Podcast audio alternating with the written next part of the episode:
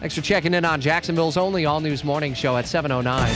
Now the latest on You Decide 2016. Our daily spotlight on road to the White House at this time. Donald Trump continuing to jab at Hillary Clinton, even making suggestions about Bill Clinton's past, about how that may dog her on the campaign trail. Fox's Jared Halpern checks in with live team coverage from Washington. So was this another uh, Twitter slam that we saw from Trump? It is, and it's in response to uh, something Hillary Clinton said about Donald Trump, in response to something Donald Trump first said about Hillary Clinton, if you can keep all of that straight. And it's really what we've seen from Donald Trump this entire campaign, right? He, uh, last week, made the, the vulgar Yiddish uh, term to describe Hillary Clinton's loss in 2008. She responded by calling it sexist. And on Twitter, he said that it was Bill Clinton who was sexist, not him, and warned uh, Hillary Clinton that, that Bill Clinton was fair game. I think it speaks to two points. One, uh, probably the the likelihood that Bill Clinton has a prominent role um, as this election moves forward, and beyond that, remember Donald Trump always goes after the people that are you know, getting attention in the polls. Recent polls have shown Hillary Clinton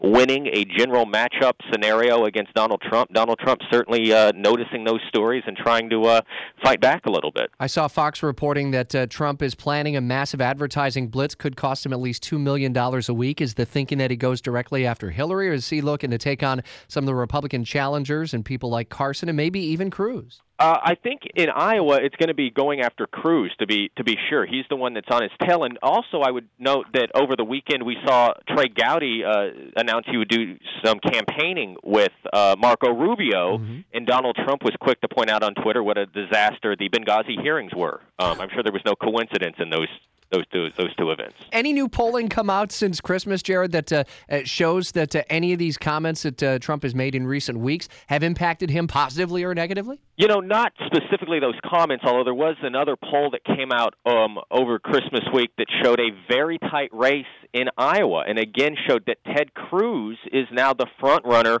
in Iowa, at least within that margin of error. So I don't know if it's directly tied to the comments that Trump has made, but certainly it's a trend that we have seen. But when you look at the broader Republican field from a national standpoint, it's still far and away Donald Trump. Boy, so much is going to happen once we turn the calendar to uh, 2016, and with the uh, Iowa caucuses right around the corner, we'll stay plugged in every step of the way. Fox's Jared Halpern, thanks for the update.